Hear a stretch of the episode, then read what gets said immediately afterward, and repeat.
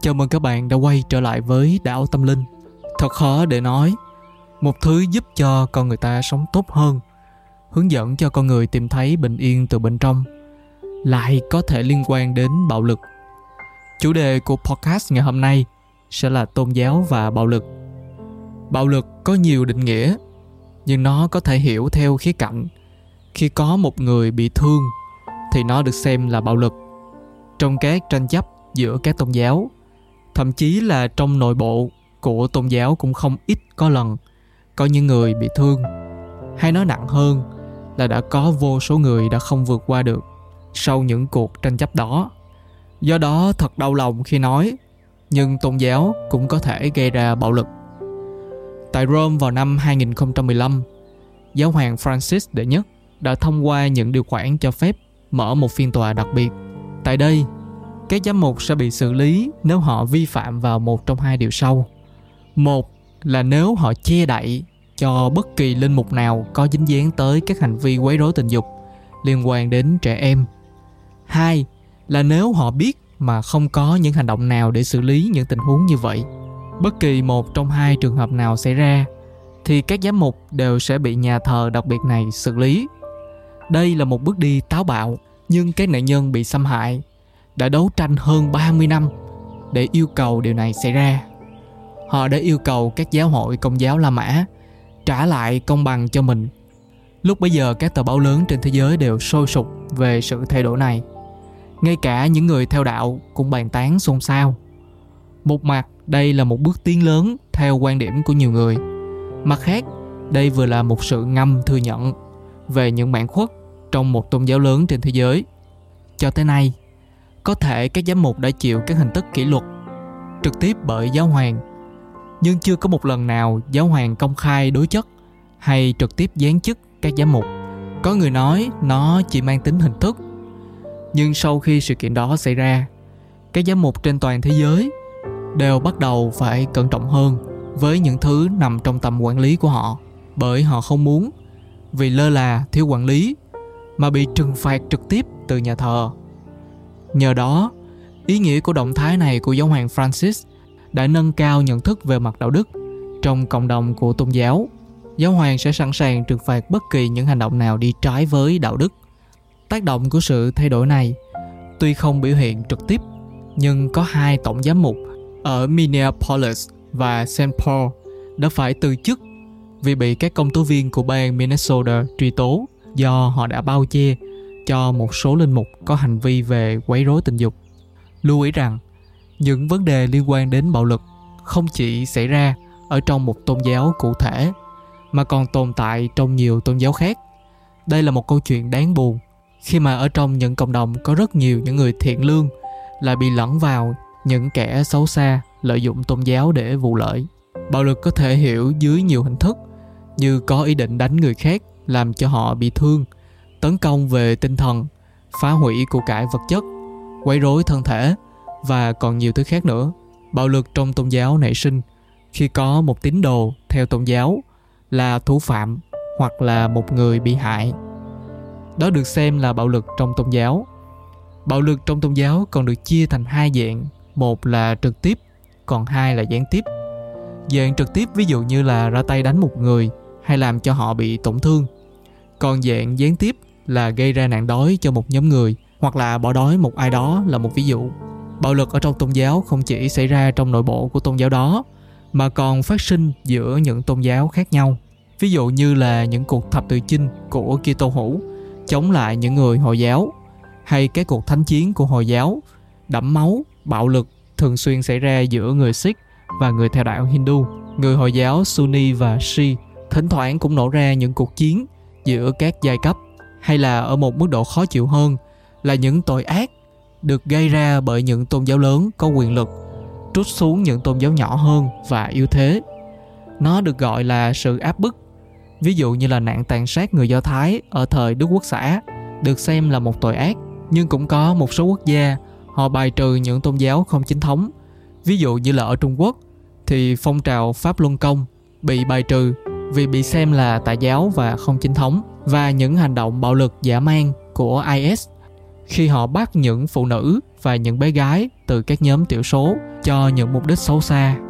Bạo lực ở trong tôn giáo còn được thể hiện ở sự phá hoại tài sản. Những công trình tôn giáo có thể bị phá hủy và đánh sập. Những quyển kinh thánh bị đốt sạch. Những bức tượng Lamassu có niên đại hàng nghìn năm bị phá hủy một cách hoang phí. Tất cả những hành động này là sự thật đã được xác minh và không khó để tìm bằng chứng đối chiếu. Những hành vi bạo lực này thường gắn mát là nhân danh tín ngưỡng. Nhưng từ lâu, tôn giáo, văn hóa và chính trị là những khía cạnh luôn song hành với nhau. Ai biết được những hành động bạo lực trên có đơn thuần vì tôn giáo hay không? Khi một nhóm người trong tôn giáo thực hiện hành vi bạo lực thì nó không đơn thuần nằm ở vấn đề đạo đức của một cá nhân nữa mà nó có thể là do tâm thức cộng đồng của tôn giáo đó. Đặc biệt là khi nó được đặt ở trong một bối cảnh văn hóa.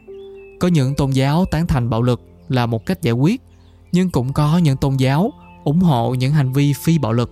Vào những năm 1990 những người Hồi giáo Taliban đã tìm kiếm những bức tượng Phật cổ và cho nổ những bức tượng đó. Họ muốn loại bỏ sự tôn thờ thần tượng khỏi Afghanistan. Và không thể kể đến những lần tấn công của họ vào các trường công dành cho các nữ sinh. Đó là những ví dụ về một vài tôn giáo có xu hướng tán thành việc bạo lực. Có hàng nghìn bé gái ở Afghanistan mỗi ngày đi đến trường bất chấp sự bạo lực một cách có động cơ của tôn giáo đối với phụ nữ. Đây là thứ mà Liên Hợp Quốc gọi là sự lan rộng có hệ thống nhưng sau khi Taliban giành quyền kiểm soát đất nước, tất cả các nữ sinh trung học ở Afghanistan đều bị cấm đến trường hoàn toàn. Vào ngày 18 tháng 9 năm 2021, Taliban cho phép các giáo viên nam và các nam sinh từ 13 tuổi trở lại trường học. Tuy nhiên họ không nhắc tới giáo viên nữ hay là nữ sinh. Họ nói rằng các cô bé sẽ được trở lại trường học nhưng chỉ sau khi có quy định chặt chẽ về phân biệt giới tính theo quan niệm của họ về luật của Hồi giáo, Bộ trưởng Giáo dục do Taliban bổ nhiệm đã hứa hẹn với Liên Hợp Quốc rằng sẽ sớm có một quy định cho phép tất cả các trẻ em gái được học trung học cơ sở. Nhưng hiện tại phần lớn các em gái ở Afghanistan vẫn bị cấm tham gia vào các lớp học trên toàn quốc, bao gồm cả thủ đô Kabul. Năm nay, có lẽ có một số các nữ sinh được vào học chương trình lớp 10, như là một nữ sinh có tên là Amina. Đáng lẽ ra, Nữ sinh này sẽ được học chương trình lớp 10. Em rất mong biết về môn học yêu thích của mình là môn sinh học. Em còn muốn học thêm nhiều điều để thực hiện ước mơ trở thành một nhà báo. Trong thời gian không thể đến trường, em cố gắng tự học ở nhà bằng những cuốn sách mà anh trai mang về. Nhưng hiệu quả thì lại rất hạn chế. Họ bảo với em rằng hãy tự học nếu cháu không thể tới trường. Amina chia sẻ.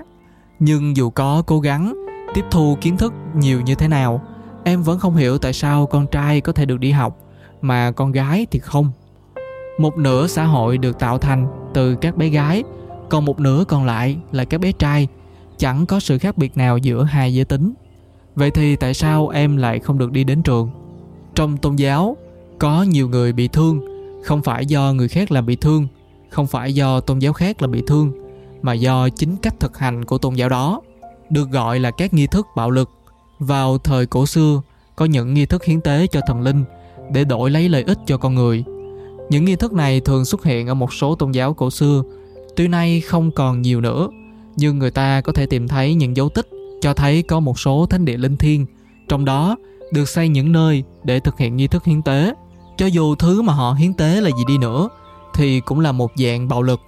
Hình thức này được phát sinh ngay từ bên trong tôn giáo đó, hay có những tôn giáo có cách thực hành có vẻ ít cực đoan hơn là tự hành hạ bản thân của họ thay vì thiền tập thay vì cầu nguyện thì có một số tôn giáo các tín đồ tự dùng roi để đánh vào mình như là một cách thực hành ở trong tín ngưỡng có thể trên màn ảnh trong những bộ phim ở trên netflix bạn đã thấy những thầy tu có những cách thực hành bạo lực giống như thế này họ quỳ trên mặt đất dùng roi mây tự quất vào lưng của mình và những phần khác trên cơ thể để sám hối và để thực hành tín ngưỡng.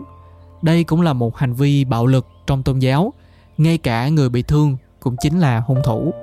Khi nhắc tới thiền tông thì bạn thường nghĩ tới những nhà tu đang ngồi một cách bình yên, thông dong và hạnh phúc.